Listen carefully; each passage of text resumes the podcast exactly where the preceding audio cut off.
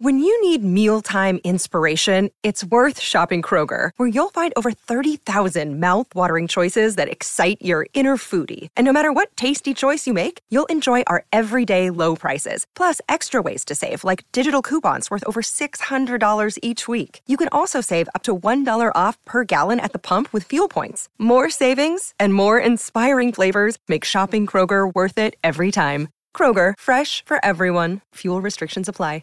Another day is here, and you're ready for it. What to wear? Check. Breakfast, lunch, and dinner? Check. Planning for what's next and how to save for it? That's where Bank of America can help. For your financial to-dos, Bank of America has experts ready to help get you closer to your goals. Get started at one of our local financial centers or 24-7 in our mobile banking app. Find a location near you at bankofamerica.com slash talk to us. What would you like the power to do? Mobile banking requires downloading the app and is only available for select devices. Message and data rates may apply. Bank of America and a member FDIC. This is Theriault Media.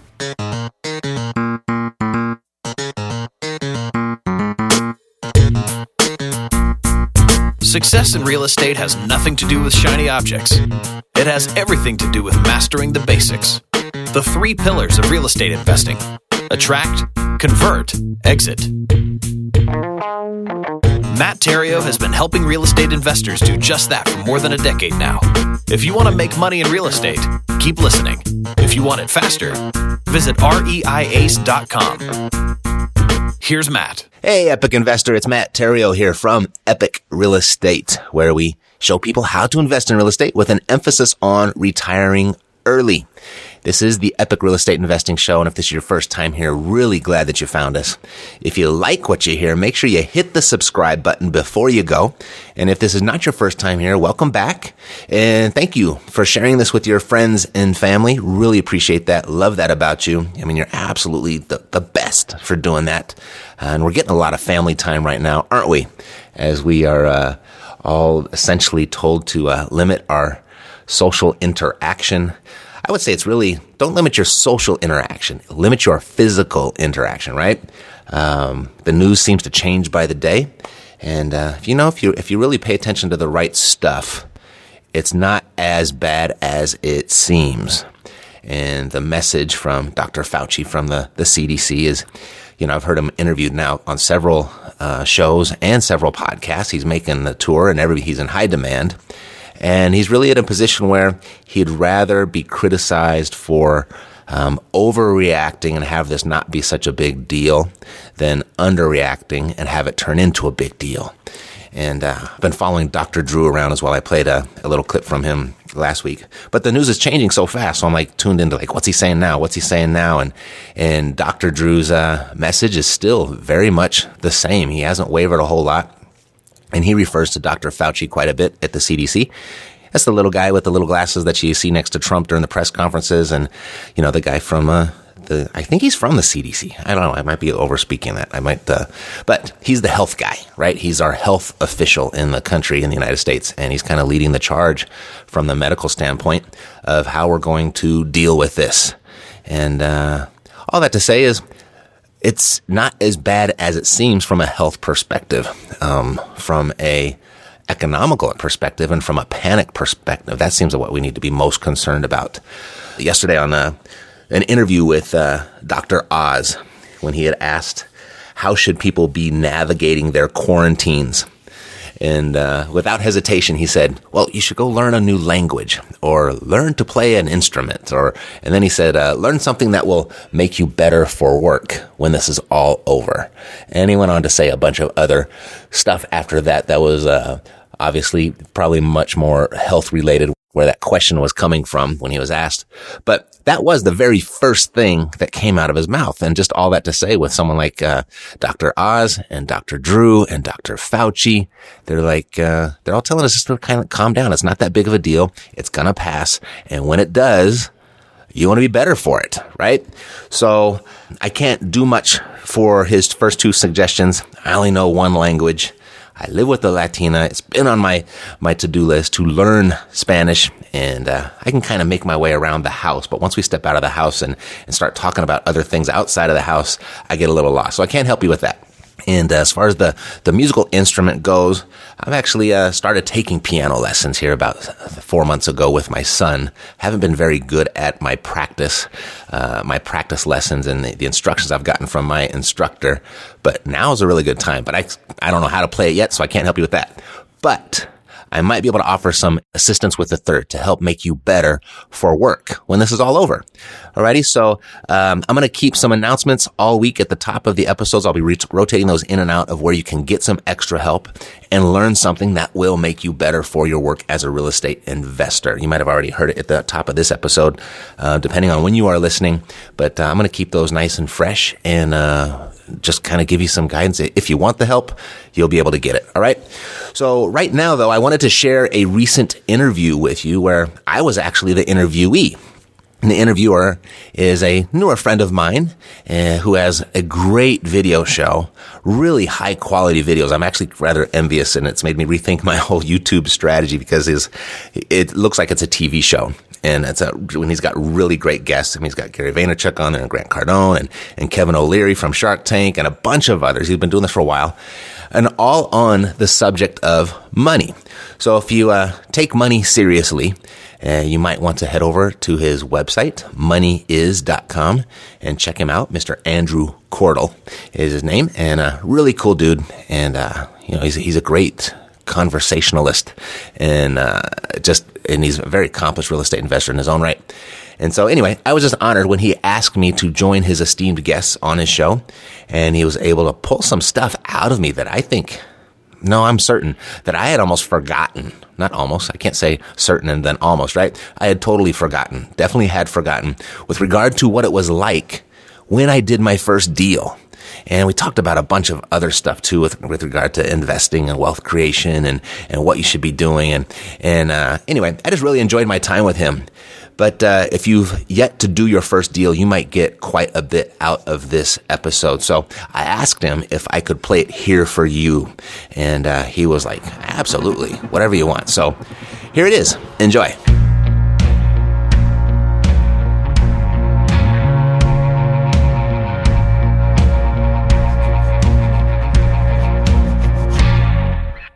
What's up, guys? This is Drew here at MoneyIs.com, and I'm shooting on Built for More about real estate. I've got my good buddy and incredible investor, Matt Theriault, here. Uh, right here, actually from Las Vegas. Recently moved to Las Vegas. Yeah. And uh, so we're gonna go through just talk about uh, uh how real estate impacted your life. And for those viewers who are listening, I kind of want to dive into a little bit of the specifics of what they should do to get started, what type of strategies you guys should look at playing, if you're, especially if you're getting started to right now. Uh, before I do that, Matt, let's talk a little bit about you. You got your career started in uh, LA, yeah, right? Yes. How long have you been investing now in real estate? Let's see, it's probably been, I don't know, four, 13, 14 years.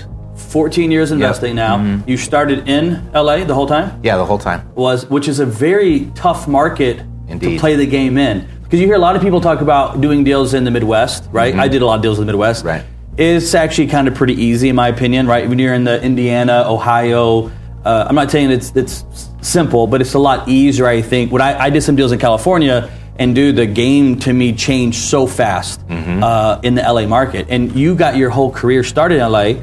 Uh, how many deals, ballpark, between every type of rental, fix and flip, wholesale, would you say you've done right now in your career so far? Yeah, I'd say a thousand plus we, we got to a point where I just stopped counting. Okay, now so I, I just kind of say that so I don't not held to that a specific yeah, number. Yeah, yeah. You know what I mean? But like one thousand two hundred. I feel very comfortable saying a thousand plus. Uh, dude, I want to I want to break that down because that is crazy numbers there. A thousand deals is like off is, is crazy, but to do a thousand LA is like, dude, like to me that's like a whole nother world to understand what all that would take to make that happen. But before we get there, let's back up for a 2nd mm-hmm. Give the, give the viewers a little bit of background, how you got started, where you came from, just kind of get into those thousand deals. Sure, yeah. When I got out of the Marine Corps, okay. I, I, spent the next 15 years of my life in the music business. Music industry? Yeah, and uh, I did really well for myself, and everything was going really well. And uh, this thing called the digital download came along. Napster, you remember Napster? Yeah. Well, they turned that whole industry upside down. Yeah. And for someone that makes their living on selling compact discs through music stores, uh, when that goes away, now you've mm-hmm. got no distribution, right? And you know, it's kind of obvious how you would do it today, but back then it was a total mystery. No one had a clue. This Yeah. thing called the internet was kind of brand new, and buying stuff on the internet was like unheard of at the moment. And so, uh, in six short months, when that happened, I mean, I found myself bankrupt. I found myself divorced.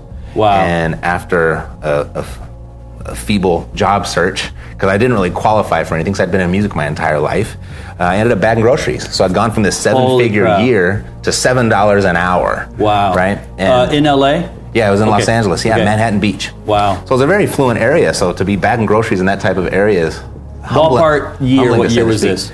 That was uh, 2001 ish, 2000, 01-ish. just, be, just before 2002. So you, yeah. you, you have this music career that you're doing, succeeding at it. Mm-hmm. Yeah. Uh, not music in the sense that you were singing, but No, you were in the production. and I had my own record label with major label distribution. So we were, we were kind Yeah. of a big deal for a minute. And uh, so you were doing that.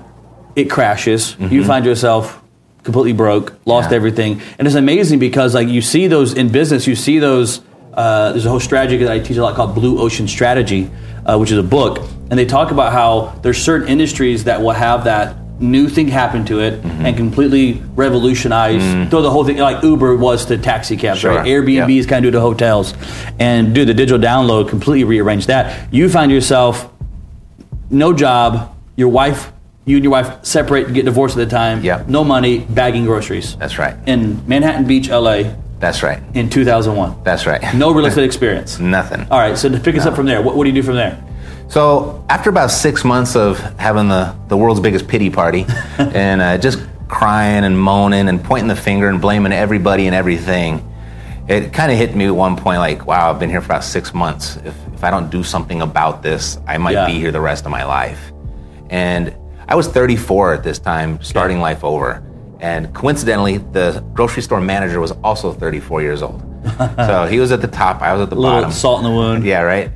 And uh, so, but we became because we were the same age. We became friendly with, and uh, he had shared with me one day. He says, "Matt, this is what I'm gonna do. I've been bagging, or I've been pushing carts and bagging groceries since my 16th birthday here, and uh, I'm 34. I'm gonna hit 20 years in two years. I'm gonna go ahead. I'll be able to access my retirement. But this is the really cool thing. Look, look what I've been able to do." And he opened up this whole portfolio of these apartment buildings that he had acquired along the way No way. and he d- showed me how uh, my 20 year pension thing that I'm going to get from the grocery store is going to amount to this. But look at this.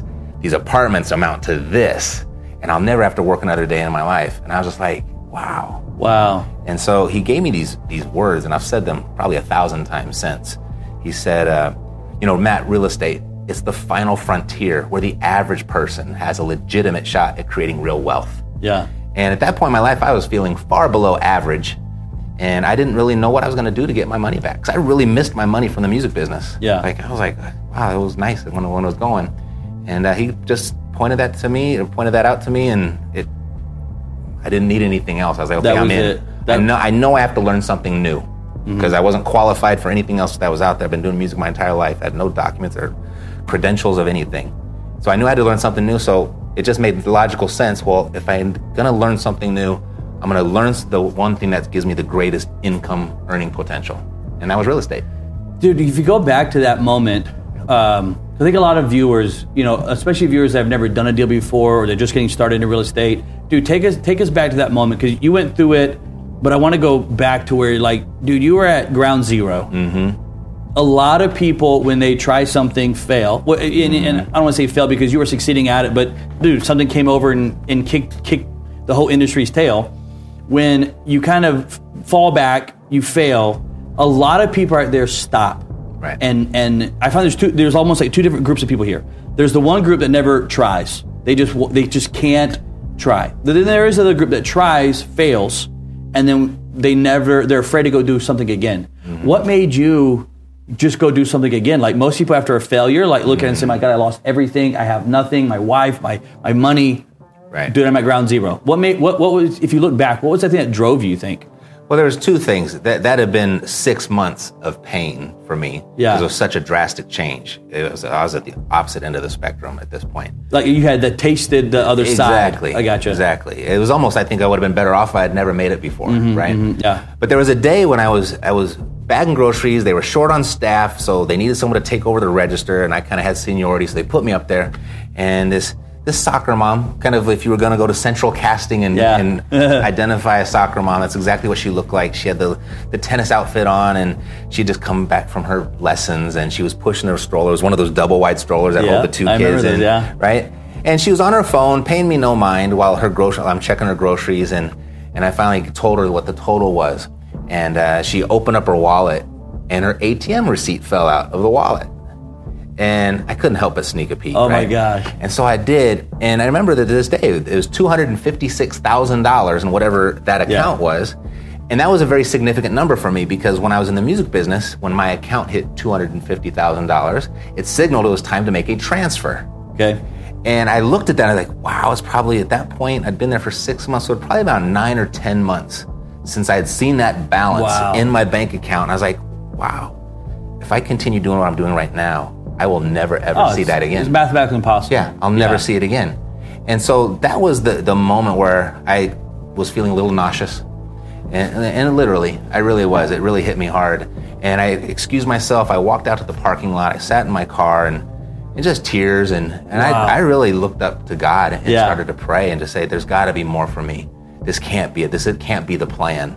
And when I walked in, now, coincidentally, this is exactly when that, that grocery store manager noticed that something was up Okay. and he kind of put his arm around me and that's when he kind of shared all this stuff with me and so that's where that that all happened that was the signifying moment and i think what's kept me going ever since through you know some of the stumbles and, and the, Yeah. the shortfalls and The crash and- totally is uh i know what that feels like yeah. and i'm never going back Dude, that's so cool, man. It's cool to see. I, you know, I failed. I lost everything in 08 in the crash. Mm-hmm. Went through the divorce. Went through losing my house. Had to move back to my mom and dad's basement. And, and when I find someone else who went through that, it's kind of cool to see what was that like switch. Mm. And you never know what it was. It was like one day. I think sometimes viewers think you sit down, sometimes think, "Oh, I read this book, and then I did these six steps right here, and then that's what propelled me to go take this." But a lot of times, dude, it's that random thing Yeah. that happened to you. And for me, it was something my dad said to me when I was in my pity party, right? Because if you've ever been successful, you lost, you kind of go through that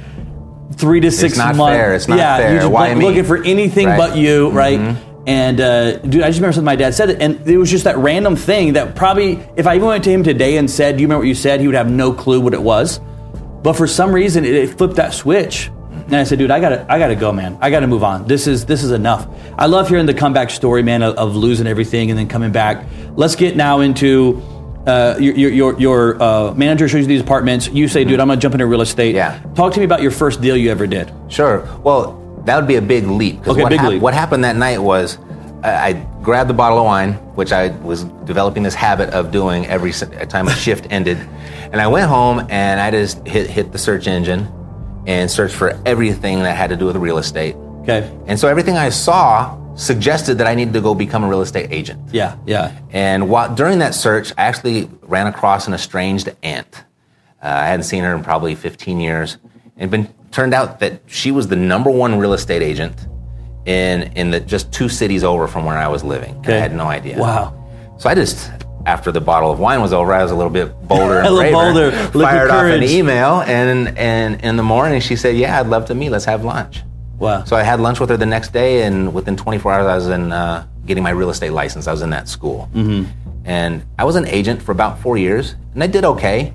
But uh, there was a uh, a moment where I was working on a Saturday, and I had a meeting with a client at 10:30, and they showed up about 11, and I was dressed in my suit. I had all their documents laid out. and Yeah. I'm just kind of sitting there on my Saturday, waiting for them to come sign their documents. Right.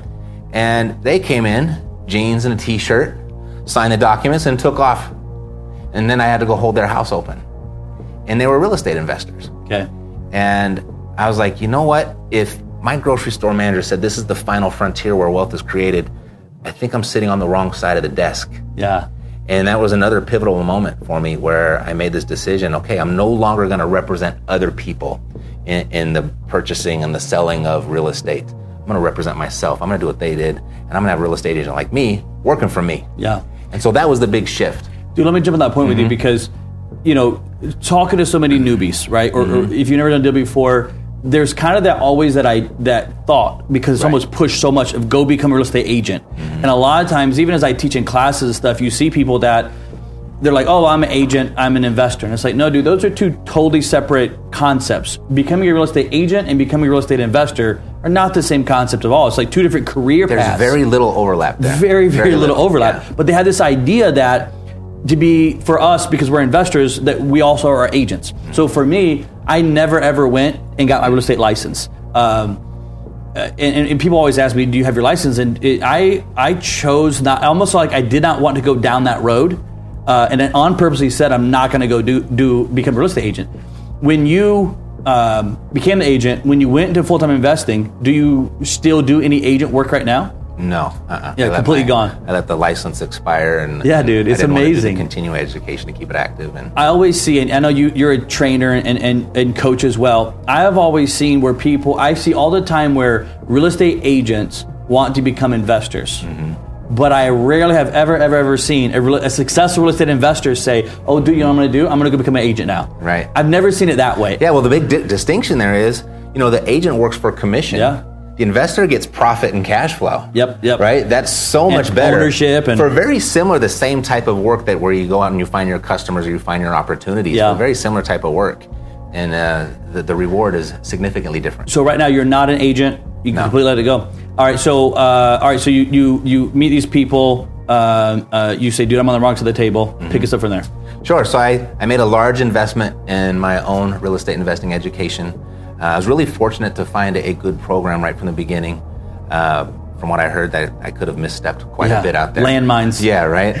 But I found a really good one, and I went and I just learned. And it was a two-year program, and uh, I sat in a room with like 300 people. Yeah. And we traveled to this location once a quarter, and so it was kind of cumbersome, and and it took some effort to get there.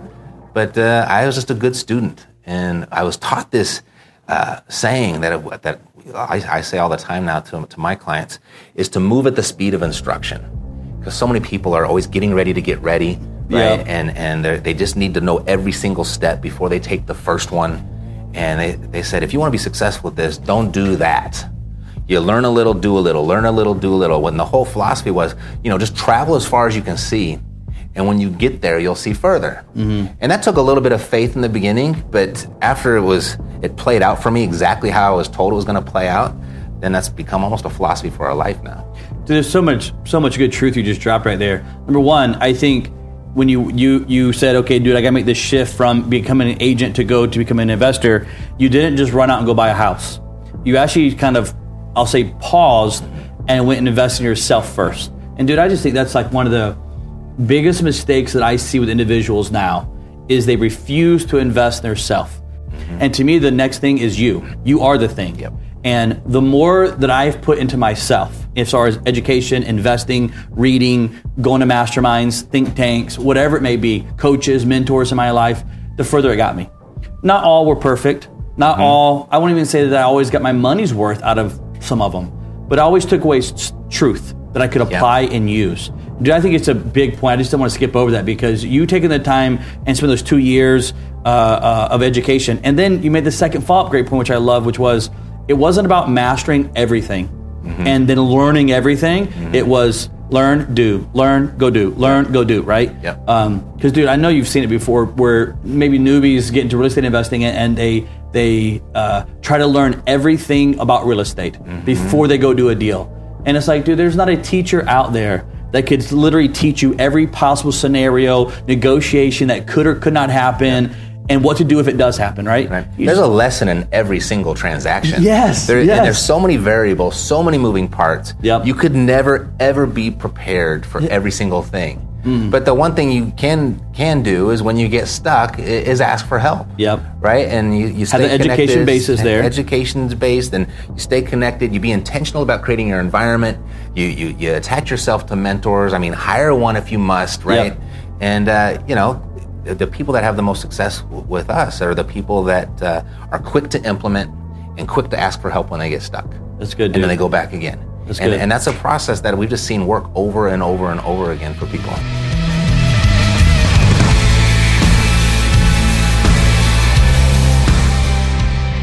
So, The uh, I was I was very l- limited on funds at that time Okay. when I made this transition, so it was a big leap. And you know, I went to, to my coach and I had asked him, uh, okay, so this is where I'm at. I don't don't have a lot of money. I don't know what to do. And he says, okay, this is what you're gonna do.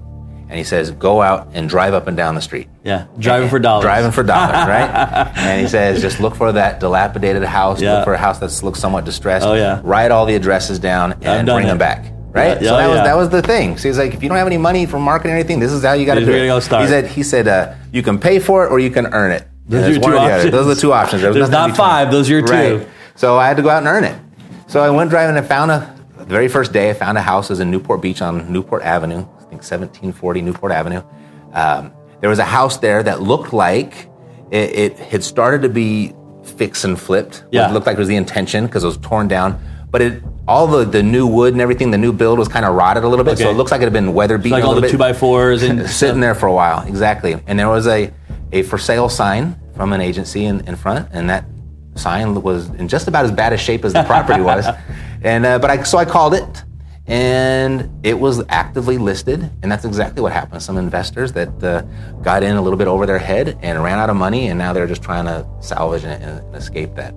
And so I said, I called the coach. I said, "What do I do now?" He says, "Make him an offer." And I was like, "Make an offer." I don't have any money. What, what are you going to make an offer? Like, are you going to come in with this? No, just make the offer. I'll tell you what to do next. Yeah. So I made the offer, and uh, it got accepted. And I said, went back to my coach. Okay, now smarty pants. Now what? here's the here's the contract. What do we do now? And he says, okay, this is what you're going to do. You're going to take this, and you're going to create a little flyer out of it. So Yeah. take a picture of the house and then put just the bullet points, but focus on that flyer of what's in it for whoever you're going to sell it for or sell it to. So this house probably is going to be sold to another fix and flipper because someone needs to come along with the expertise to do that. And I and he said, uh, now, and then look at all the real estate events. So I just went and started Google searching. yeah. And there happened to be two that week, and I went, and you know they always have at the front of those meetings the needs and wants section. Needs and wants. So, shaking in my boots, right? Yeah, shaking in my okay, boots. Okay, let me catch up here. Let me give me give me some Yeah, yeah. give me some data here about how much was ballpark. If you can remember, how much was it? The purchase price. It was two hundred and seventy-five. All right, so you like now in as a as a newbie, yeah, yeah. like I've been there, dude, Uh-huh. and you're like, oh my god, I'm on the line for two hundred and seventy-five thousand Yes, yes. What are they dollars, gonna do when they and I have two dollars and seventy-five cents to my name, Yeah, right? right. Okay, so you have this like pressure, Totally. that you don't know what's going to happen next. Right. But again, it goes back to learn and go do, learn and go do, right? Exactly. Uh, you go to these like uh, clubs and networking meetings. All right, you're terrified at this point, right? Mm-hmm. Yep, All right, love it, love it. And so I stood up and very nervously, I think I, I think I gave my whole pitch inside of 40 seconds. I just said it was super, super fast.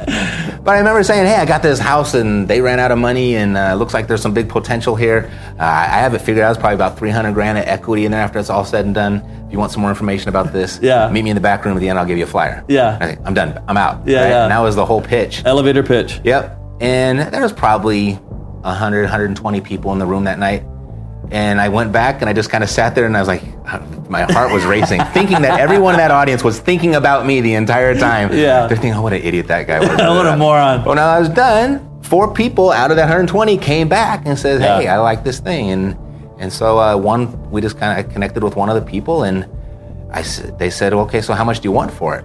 And I was like, how much do I for it? what do you mean? It's like, I thought I was actually trying to raise money, right? Yeah. And, oh, uh, you thought you were there to raise I thought I was there to raise money, yeah. like a partner And on the so deal. So I said, you know what? Let, let me think about it. Call, let's go ahead. Let's have coffee tomorrow. So Yeah. I just had to take a break, and so I had to go So call my coach. What do I do now? I've noticed that great investors are good on their feet, though. Mm-hmm. You know what I mean? Like if you find a successful investor, they're good at adapting Mm-hmm. because you don't always know the answer, and you got to find that way to be quick on your feet and know how to pause it, move around it to go get the data Yeah. or Yeah. information, and then come back to it. I've, Yeah. I've always thought. Great investors are good communicators, talkers, etc. in the industry. So you, you pause it, you you you. Mm-hmm. I said, you know what? Kick it Th- th- around. This isn't really the time. Like, You're at an event let's go for real ahead. estate. This, I know, but I was just like, you know what? I, let's go over the details. Can we just have coffee tomorrow? Smart I knew that would give me a break Yeah. to, to call my coach Of and say, course. okay, what next? You yeah, I love it. And he says, okay, now what you're going to do is because if you were a what they call a bird dog Yeah. out finding deals, you might get 500 bucks, a thousand bucks for this, Yeah, right? little fee. But he says you are you have the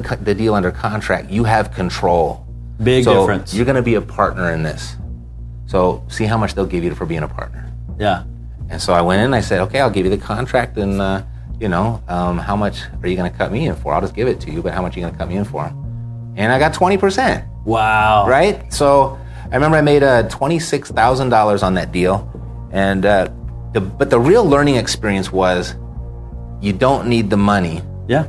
You need to find the deal first and the money will find you. I was going to ask you what your thought on that was. Yeah, so I mean, that's been my strategy ever since. It's just get everything under contract. There's contingencies in the contract. If it gets too mm-hmm. hairy for you, you can mm-hmm. always back out with no penalty if you follow the guidelines of the contract. Money is the commodity. Money is everywhere. Right. And right now, there is no shortage of money in the system for a good deal. And I was like, you just got to be a good deal finder. You mm-hmm. get control of it, and then you get to call the shots. I mean, how many times have you heard people say, I know you have a huge podcast as well following. How many times have you heard people say, oh, if I just had money, I'd do this deal? Or if I, if I mm-hmm. just, the one thing that's stopping me is money. And dude, I have disagreed a, a bajillion percent. It's not money that's stopping you. Yeah. That's I feel like that's just an excuse that they use because other people can understand it and kind of justify it with them, right? Mm-hmm. Like, well, I would I would be doing deals, but I don't have any money yet. It's like, dude, I I I don't know. I, I know there are, but the people that I network with, hang out with, that have built success in real estate started with nothing. Like we all started, like all the people I interview, right? Yeah. It's like, oh yeah, I started with no money and then I went and did deals. Oh, I started with no money and then I went and did deals. I haven't met someone, I'm not saying there's not people out there, but I just haven't interviewed the person said, well, I was sitting on five million dollars I inherited, and then I went out and did a wholesale deal. Like, dude, I don't. I'm not saying they don't exist, but I haven't found them yet, right? Um, in, in this business, there's there's two kinds of currencies that you have at your disposal. I mean, there's the actual currency, the money. Money, yep. And then you have your intellectual currency. yeah. Right? And what, what I've seen is those that have actual currency, Mm-hmm. people that have money, what do they do? They spend it, Mm. right? They, they are they are buyers of real estate. Uh, the, those that with the intellectual currency that don't have those means, they go out and they find better deals. Yeah. They become shoppers. And I've seen that the shoppers of deals are much better investors than the buyers of deals Mm-hmm. because they know they are not they don't have any money to to bail them out if they make a mistake. They know they don't have any money to to put down or actually purchase it, so they negotiate better terms for themselves. They go out and they just flat out find better deals because that's that's their option. Yep. So I really think there's a huge advantage of getting started with minimum minimum amount of money. I mean, if, if someone has a hundred grand says I want to get into real estate, I got a hundred grand. I was like, great. Go in the backyard and bury it, okay, and then come out and then let's work on your intellectual currency first. Because if you don't know what you're doing, I'm not even going to let you use your own money. Yeah, it's actually super risky, dude. Totally. It is, when you don't know what you're doing, the the uh, the amount of risk to me skyrockets. Whether it's your money or someone else's money, dude, you gotta know what you're doing to understand how to put the deal together, how to structure the deal, how to get in the deal, out of the deal. Mm-hmm. Without knowing that, who cares if you have 100,000 or 200,000? It's, it's kind of a, a mute point to a certain degree. So you do this first deal, you make this money. Um, let me ask you. Let me ask you a little bit broader question right now. If you were someone getting started today, which one would you want to go with if you were getting started today, ground zero? Ground zero. Um, to start, it would be to become an expert deal finder. A deal finder. Absolutely. Because once you find the deal and you get control of it, now you can decide what you're going to do with it. Do I flip it or do I hold it? Yeah. Right? And and that answer to that question is going to change from deal to deal from time to time. Because if, if someone's just getting started and they have some cash, they might not need to flip this to, for the cash. Right. They're going to want to hold it to build their cash flow and start building their net worth. Or this deal comes along and like, hey, I got to re- replenish my marketing budget and I got payroll or whatever it may be. I got to make rent at home, right? So I need to flip it for cash. Right. So if you're good at finding the deal and getting control of it, the, the deal and the circumstance that you're currently in will kind of dictate which way you go. So that's I would really recommend people just be good at finding deals. Becoming deals. an expert at finding deals. Yep, and it doesn't matter the asset class, whether it's multifamily or storage facilities or, or single family residences. It's you still have to find the deal. You're an investor. You got to buy low, sell high. Right. So you got to do that first, and then you got to get control of it, and then you can decide how you're going to profit from it. In in your career okay so let me, let me get for the viewers uh, if they're starting off right now or even if they're actually done some deals right now uh, your opinion is their best at their uh, best option is Mm-hmm. just to become an expert at finding deals first master that art of the game first Yep. right okay so in your world now you've been investing thousand plus deals um, for the customers now that they've been in the business for a while, uh, maybe they, they're two years on the road, they've done some deals. Now, which now would you tell them which way to go with it? Sure. It, it's all going to depend on what their goal is. Okay. Okay. Most people come into real estate because of the income opportunity, and ultimately they, they envision the financial freedom for themselves, right? Uh, so if it's financial freedom that you want, buy and hold strategy, contrary to, to what would feel like conventional logic, is going to get you there three to four times faster Yeah. Than flipping houses will. Flipping houses, you can make good chunks of cash, you can make piles of cash, you can get rich flipping houses, but you get wealthy holding them. And you know, when you extrapolate that out, I mean, I've done the, the spreadsheet uh, several times just to confirm because it just doesn't feel Doesn't right. feel right. But if if that financial freedom, it's understanding what's going to create that for you. So it's typically going to be a residual income for most people. That's where the freedom comes from, is because you know your money's going to be replenished month after month after month. So if if financial freedom, like if we just use the, the median household income in America, and it's like 46,000, 47,000 bucks a year. Um, say, say, say you need $5,000 a month to create financial freedom, right? Right. That's going to cover your bills and you're, I mean, you're not going to be rich, Right. but you're going to be free, okay? If you needed that, you know, and you got a house, and this is a, a, a normal scenario that Mercedes and I, my, my partner and my wife, what, that we deal with on a daily basis, we'll have a house. Do we flip it for 30 grand? Or do we hold it for $300 a month? Yeah. Okay. And most people with that scenario, they take the 30 grand every single time. That's a big chunk of cash. That Right. can make a big difference in a lot of people's lives. But if it's financial freedom that you're after, you're going to get to that $5,000 a month much faster holding the $300 house. Yeah. It doesn't feel like it on the first one. it doesn't feel like it on the second one even. Right. But once you get to that third one and fourth one, now you you got an extra fifteen hundred bucks a month coming in each month to, to your household income. All of a sudden, you've kind of got an extra person living in your house, earning a paycheck and contributing. Right. Right. And now it starts to really make a difference quickly. But if you're over there flipping houses, yeah, you got. 30 grand, 60 grand, 90 grand, it's adding up. But if you were to put that in, in a safe investment somewhere, it's not going to generate anywhere close to the amount of cash flow that that cash flowing property would generate.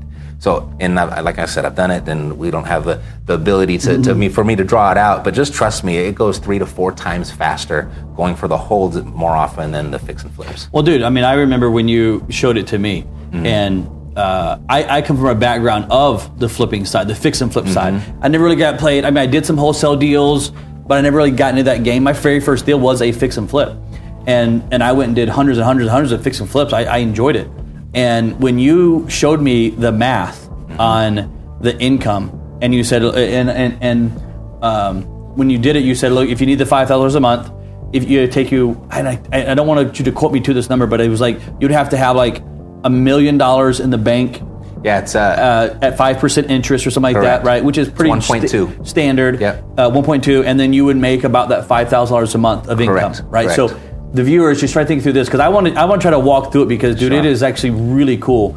Um, you'd have to have one point two million in the Mm-hmm. bank. Uh, sitting in a like a mutual fund, Yep. right? And you'd make what, what what was the interest rate you said you'd I make? said five percent. Five percent is the number that financial planners normally use with their clients, which is very attainable. That's a very doable number, very right? Conservative, Um, not, not a lot of risk or anything. But you would take you 1.2 million in the bank, right. cash, Yep. to make that five thousand dollars a month of interest. Your 1.2 would never go up because you'd be draining out the interest every single month Mm-hmm. On it. Okay. Um, so now, as a viewer, you got to think about that. How long would it take you to get to in your current job 1.2 million in your 401k? And I think we know the answer to this one. The majority of the majority, majority, majority of Americans will never get to a million dollars in their 401ks. It is just a myth that that that is is not a true concept that they're going to get to a million dollars inside that 401k, man. People just don't earn enough to save enough. Nope. And for even those that do, the restrictions on how, how much you can contribute each year, Yeah. it's a 40 year plan. And that's barring any sort of catastrophes Right. along the way. Right. A 2008 It crash. just doesn't happen. There, there's a big thing came out in the, uh, all the news facilities, this is about, I don't know, about 18 months ago or so, said the, the 401k millionaires has hit an all time high. Right. Meaning there's more millionaires out of their 401ks than and they like it grew by 16 or 17 percent. So that seems like a significant number. And that's what they reported. Right. But if you look at looked at all the 401k participants, all the people that have a 401k, that represented 0.02%.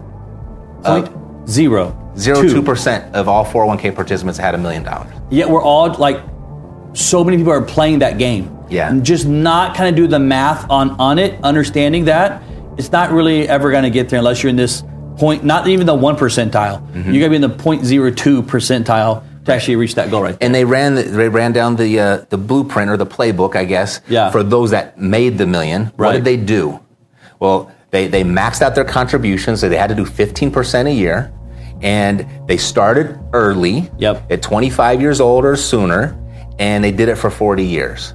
they finally got there. Right. And so they're, they're they were promoting this because I, I guess there was maybe was a Wall Street angle to it or something like this. This is where we want want you to put your money. So it was a very positive thing about it. But what about the person that's 30 years old Right. or 35? I'm 38 right now. Those five or 10 years makes a significant difference when you start Huge. talking about the miracles of po- compound, Compound interest. interest, right? Those last two or three years are the most powerful ones. Yeah. But if you start five years late, Right. like you missed out on all that growth. Now you're working into your 70s and potentially your 80s if you wanted to go follow and that planet that 40. only works if you actually do it for all those years. And then even when it does work, let's just walk it out. You're 65, 72 years old. And now you can finally go to retire. Mm-hmm. yes. It's like, bro. Three fourths of your most active years of your life are behind you. Life is over. That's what I'm saying. Dude. It's like, okay, if you if you're hitting 68 when this finally hit in this made up world of 0.02 percent, Mm-hmm. and you're 68 years old, it's like, dude, you you you have what, whatever 90 percent of your life is gone. Mm-hmm. Yeah. Your most active 90 percent of your life is gone, and it's like you you worked to retire to die. That's all you did. Mm-hmm. Yeah. You worked to retire to die. You sound like me. This is great. Dude, it's I just very rarely like- meet anyone that gets it. It's like so- I get so much resistance and argument about it. I'm just like, I don't, don't- you I don't- oh, understand? Life like- is over. How do you? How? how yeah. Yeah. dude. I, I battle this all the time. Like how people don't understand this, and then Right. why it doesn't like shake it to the core and be like, forget it, I'm done. Then they go go back to this it here. So that was the 1.2 million Mm-hmm. concept of the 401k. Then you have the fix and flip, which was me. Before you showed me this, it was me. Mm-hmm. And on the fix and flips, you had to do like and again, it was like 40 houses. Yeah, so if we took that example of 30K for, per Of flip, profit, which is average, $300 very month, common, right? right, very common. So that's 40 houses It would take you 40 fix and flips. 40 fix and flips. Without touching a dime of it without touching a dime Yeah. to make to generate that 1.2. Right. But if you went over this $300 uh, Well, month, how, how many years that take you though? Oh, I mean, if you did one a month, which is for be beginners is like a lot. yeah. I mean, I mean, you're, probably looking at four to five year game plan right there. Yeah. at best. I mean, I, I mean, just that's just like if you got in the game, you were good at it, you mastered it, but you can't spend anything that you make, which means what, are you- how are you paying your bills? right? And right. fix and flip is a full time job anyway. Especially if you're doing 12 to 15 dollars Yeah. a year, dude. Yeah, for sure, for full sure. time job. So let's say you lived on half and you saved half. Okay, So now you just went from five years to 10 years. a 10 year plan. Right now it's a ten. Still year at best. Still at best. Yeah. At best. Now, where the magic gets really fun, or the the math gets really fun, is if you were going to hold those properties and you did that one a month. You're looking at 18 months. I think it was I think it was like 17 17 houses. Houses. So it gives it Right. one and a half years. Yeah. Right. 17 houses. If you were so on one side, if you bought 17 rentals with just $300 a month of profit, Mm-hmm. which means you you leveraged, borrowed money. You don't have to pay for it in cash. You borrow the money.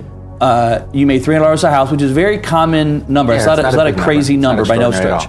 You made a $300 a month on those properties. After 17 of those houses, you would make enough money to have your $5,000 paid for. You would have the median household income. Yeah, forever. Because here's the thing I don't think people think through. Even on that fixed and flip plan, which is the thirty thousand dollars now, which is why people take it, right?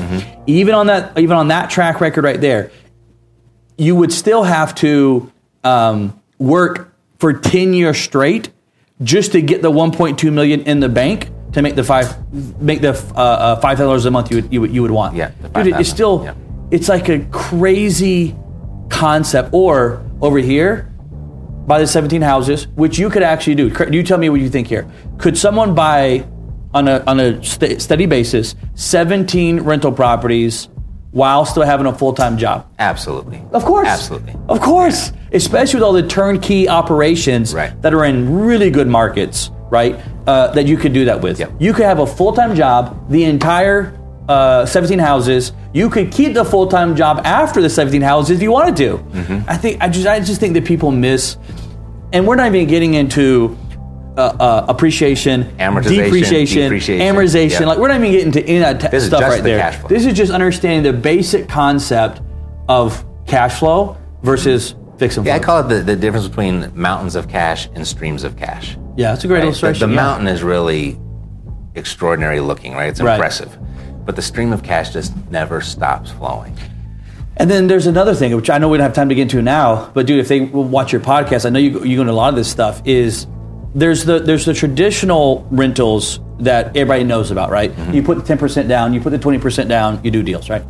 But then there's also the creative side of it, Mm-hmm. where you can get into the owner finance side, where you can get into the subject to side of these different types of deals, Mm-hmm. which can really change uh, even how fast you could play that game. Oh, It kind of goes back to your first point, which was be an expert at finding deals. Yeah. Because if you're an expert at finding deals, all of a sudden, I just had a guy in uh, my hometown Atlanta hit me up, and uh, he, he he follows me and does a bunch of stuff with me, and he said, "Dude, there's just the market is." It, he's a wholesaler and a fix and flipper, and he said, "Dude, just the markets here are getting so tight on these spreads that he's like, dude, I just don't think I can do any more deals right now." And he said, "What would you do?" And I said, "I would do what everybody else is not doing." Because you know, I said, dude, in Atlanta right now, it's like wholesale central, man. Everybody's wholesale, Yeah. right? So common. And I said, dude, these guys, obviously, you know the numbers. If you don't know the numbers, you, you, we you follow another podcast, you can learn about them. But it's like, you know, there's, you can only go up, up to so much LTV on those wholesale deals, right? You got to be, you got to be selling that thing for that 75% to 80% loan to value of the after repair value, Yeah. right? And that's all the spread there is. And you, if you're not, if you go above those numbers, you don't even have a deal no more. You literally lost the deal. Yeah. When I started walking this guy through, kind of one of your big strategies, which is understanding how to um, owner finance, have the owner uh, finance that for you. I said, dude, you could pay hundred percent of the Mm-hmm. of the homeowner's value. I said, dude, hell, his name was Paul. I said, Paul, you could actually pay 110 percent if you wanted to. Yeah. As long as he'll owner finance that for you, it changes the complete game of having to get that number so tight, which is like a needle in a haystack, Right. If you define that 75 percent right there, dude, I think that that in your strategy of the of the cash flow, of understanding there's the rental game, but then there's also the creative finance game, which I think a lot of people miss out on. Mm-hmm. Yeah. Is it creative finance game That can go both ways. That can go on the acquisition and the exit. and the extra side of it, right? really and hold a note, cash flow right? later on, yeah, hold a note on totally. the backside of it, dude. Uh, man, I, I, I, I love the game of real estate and cash flow. Um, unique question here: uh, Do you play a lot of the tax-free Roth, solo 401k Roth? Do you play a lot of that game right there uh, and, and to, to get out the tax side of it? Right. There's there's a couple different ways that, that I I'll participate.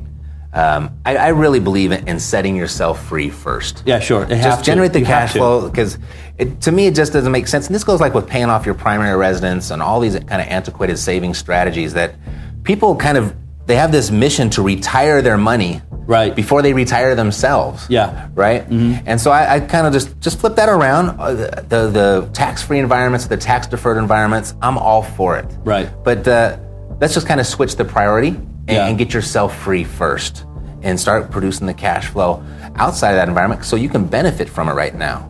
And the other part that could be really helpful is is if you have friends and family and network that have those vehicles, then you can put an amazing amount of ROI in their their plans Yeah. and benefit outside yourself as well. Yeah, I love it, dude. I think that the investors miss is the power you were talking about right there, the power of a network. Mm-hmm. Because to me, I find so much opportunity inside my network, which is where like the not just deal flow, but other opportunities to invest into Yeah. different things. Like I, I- I invest into car washes and storage units, which is not really my thing. Like I don't want to go master how to you know start a car wash, but I have buddies that do it Sure. And because we're in the same network, which we built, right? We, we, we didn't grow up together. We both got lucky. Like, dude, I met these guys two or three years ago at different events and so forth. But it opens up that opportunity that's there. Last question I want to ask you, man. Um, uh, market, right? It's a big thing. Yeah. It's important to understand. Uh, obviously, you always hear the buzz of we're in a bubble, we're in a bubble, we're in a bubble. Right here, now we're in Las Vegas right now. You're in LA, which is another huge bubble market. What's your thoughts right now on the market? How much do you play into it? How much do you worry about it, et cetera? Good question. I don't. Uh, I don't. Quick answer is I don't worry about it too much at all. Okay. Um, reason being for a few reasons. One is regardless of the, I don't think there's a good market or bad market. There are just up markets and down markets. And, and in both of those markets, there, there's a relative low price to purchase at and a relative high price to sell at. So Okay. it- maybe your, your strategy on how you actually profit from those deals changes a little bit, but, but the fundamentals are always there. Right. That's the first thing. Second thing, being a buy and hold investor, I really don't care what happens to values in between my my ownership because I know I'm cash flowing the, the Right. property. That's why you bought them. Exactly. I have no intent to sell them. Right. I'm not saying I'm not going to, but I don't have the intent to. So that's the second thing. The third thing is when you just look at the concept of supply and demand in normal economics, right? You've got a uh, you've got a fixed supply, which is the land, right? And you have a growing demand, which are people. And so each generation, as long as we've been alive, is a little bit bigger than the previous. And as long as that demand continues to grow, there's really no way that values can drop and stay down forever. So if, if you look historically, the prices have always appreciated. And you're, I mean, I remember my, my grandparents, they were telling me they bought a house for $5,000 in Long Beach, California. And they just thought that was all the money in the world. And how could this thing ever be sold for more? Yeah, yeah, yeah. Right? And you so, imagine? I don't know, right? And so here we are today, and the, the median house uh, price in, in that area is probably about a half a million dollars now. Right, yeah. And then people are looking at that like, how could this ever sell for more than this, right? Yeah. It's because the demand continues to grow. And when you look at, uh, if you're going to place your energy and effort into anything, that's those are the dynamics you want to look for. Supply is fixed and demand continues to grow, therefore value and, and prices will continue to rise. Yeah. So with those three elements at play, I not really care if the market goes up or down. I know I'm going to be fine either way. I like what you said a while ago, man. Uh, kind of last point here was like, I love what you said. There's not a good or bad market. There's just an up or down market, mm-hmm. right? It's not like a. It's not like I mean, lo, lo, in 2008, 9, 10, Vegas was one of the bottoms of the bottoms. Mm-hmm. But it's not a bad market, dude. I mean, people that came in at 09, 10, 11 and bought houses in Las Vegas mm-hmm. and held them to right now, I'm sure are going absolutely haywire happy right now uh, because it's not a bad market. It's just the up or down Right. that, that it moves through the, through the process there, dude. Matt, man, I appreciate the interview, dude. I love talking to you. You guys are listening. This is a guy selling over a thousand deals in some of the markets all across the country. Uh, if you if you don't follow him, make sure you follow him at his podcast. Matt, give the name of your podcast right Sure, here. it's the Epic Real Estate Investing Show. Epic Real Estate Investing Show, and your wife Mercedes is on that is. Uh, quite a quite a bit as well. Yep. Uh, so you guys follow him on his podcast. Matt, I appreciate your time. This is Built for More at MoneyIs.com.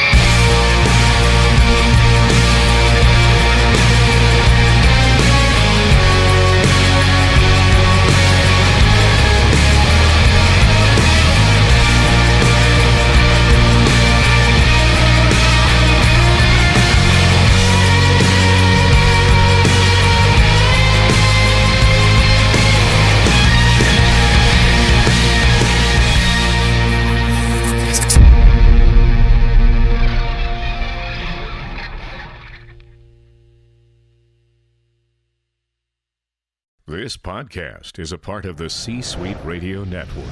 For more top business podcasts, visit c-suiteradio.com.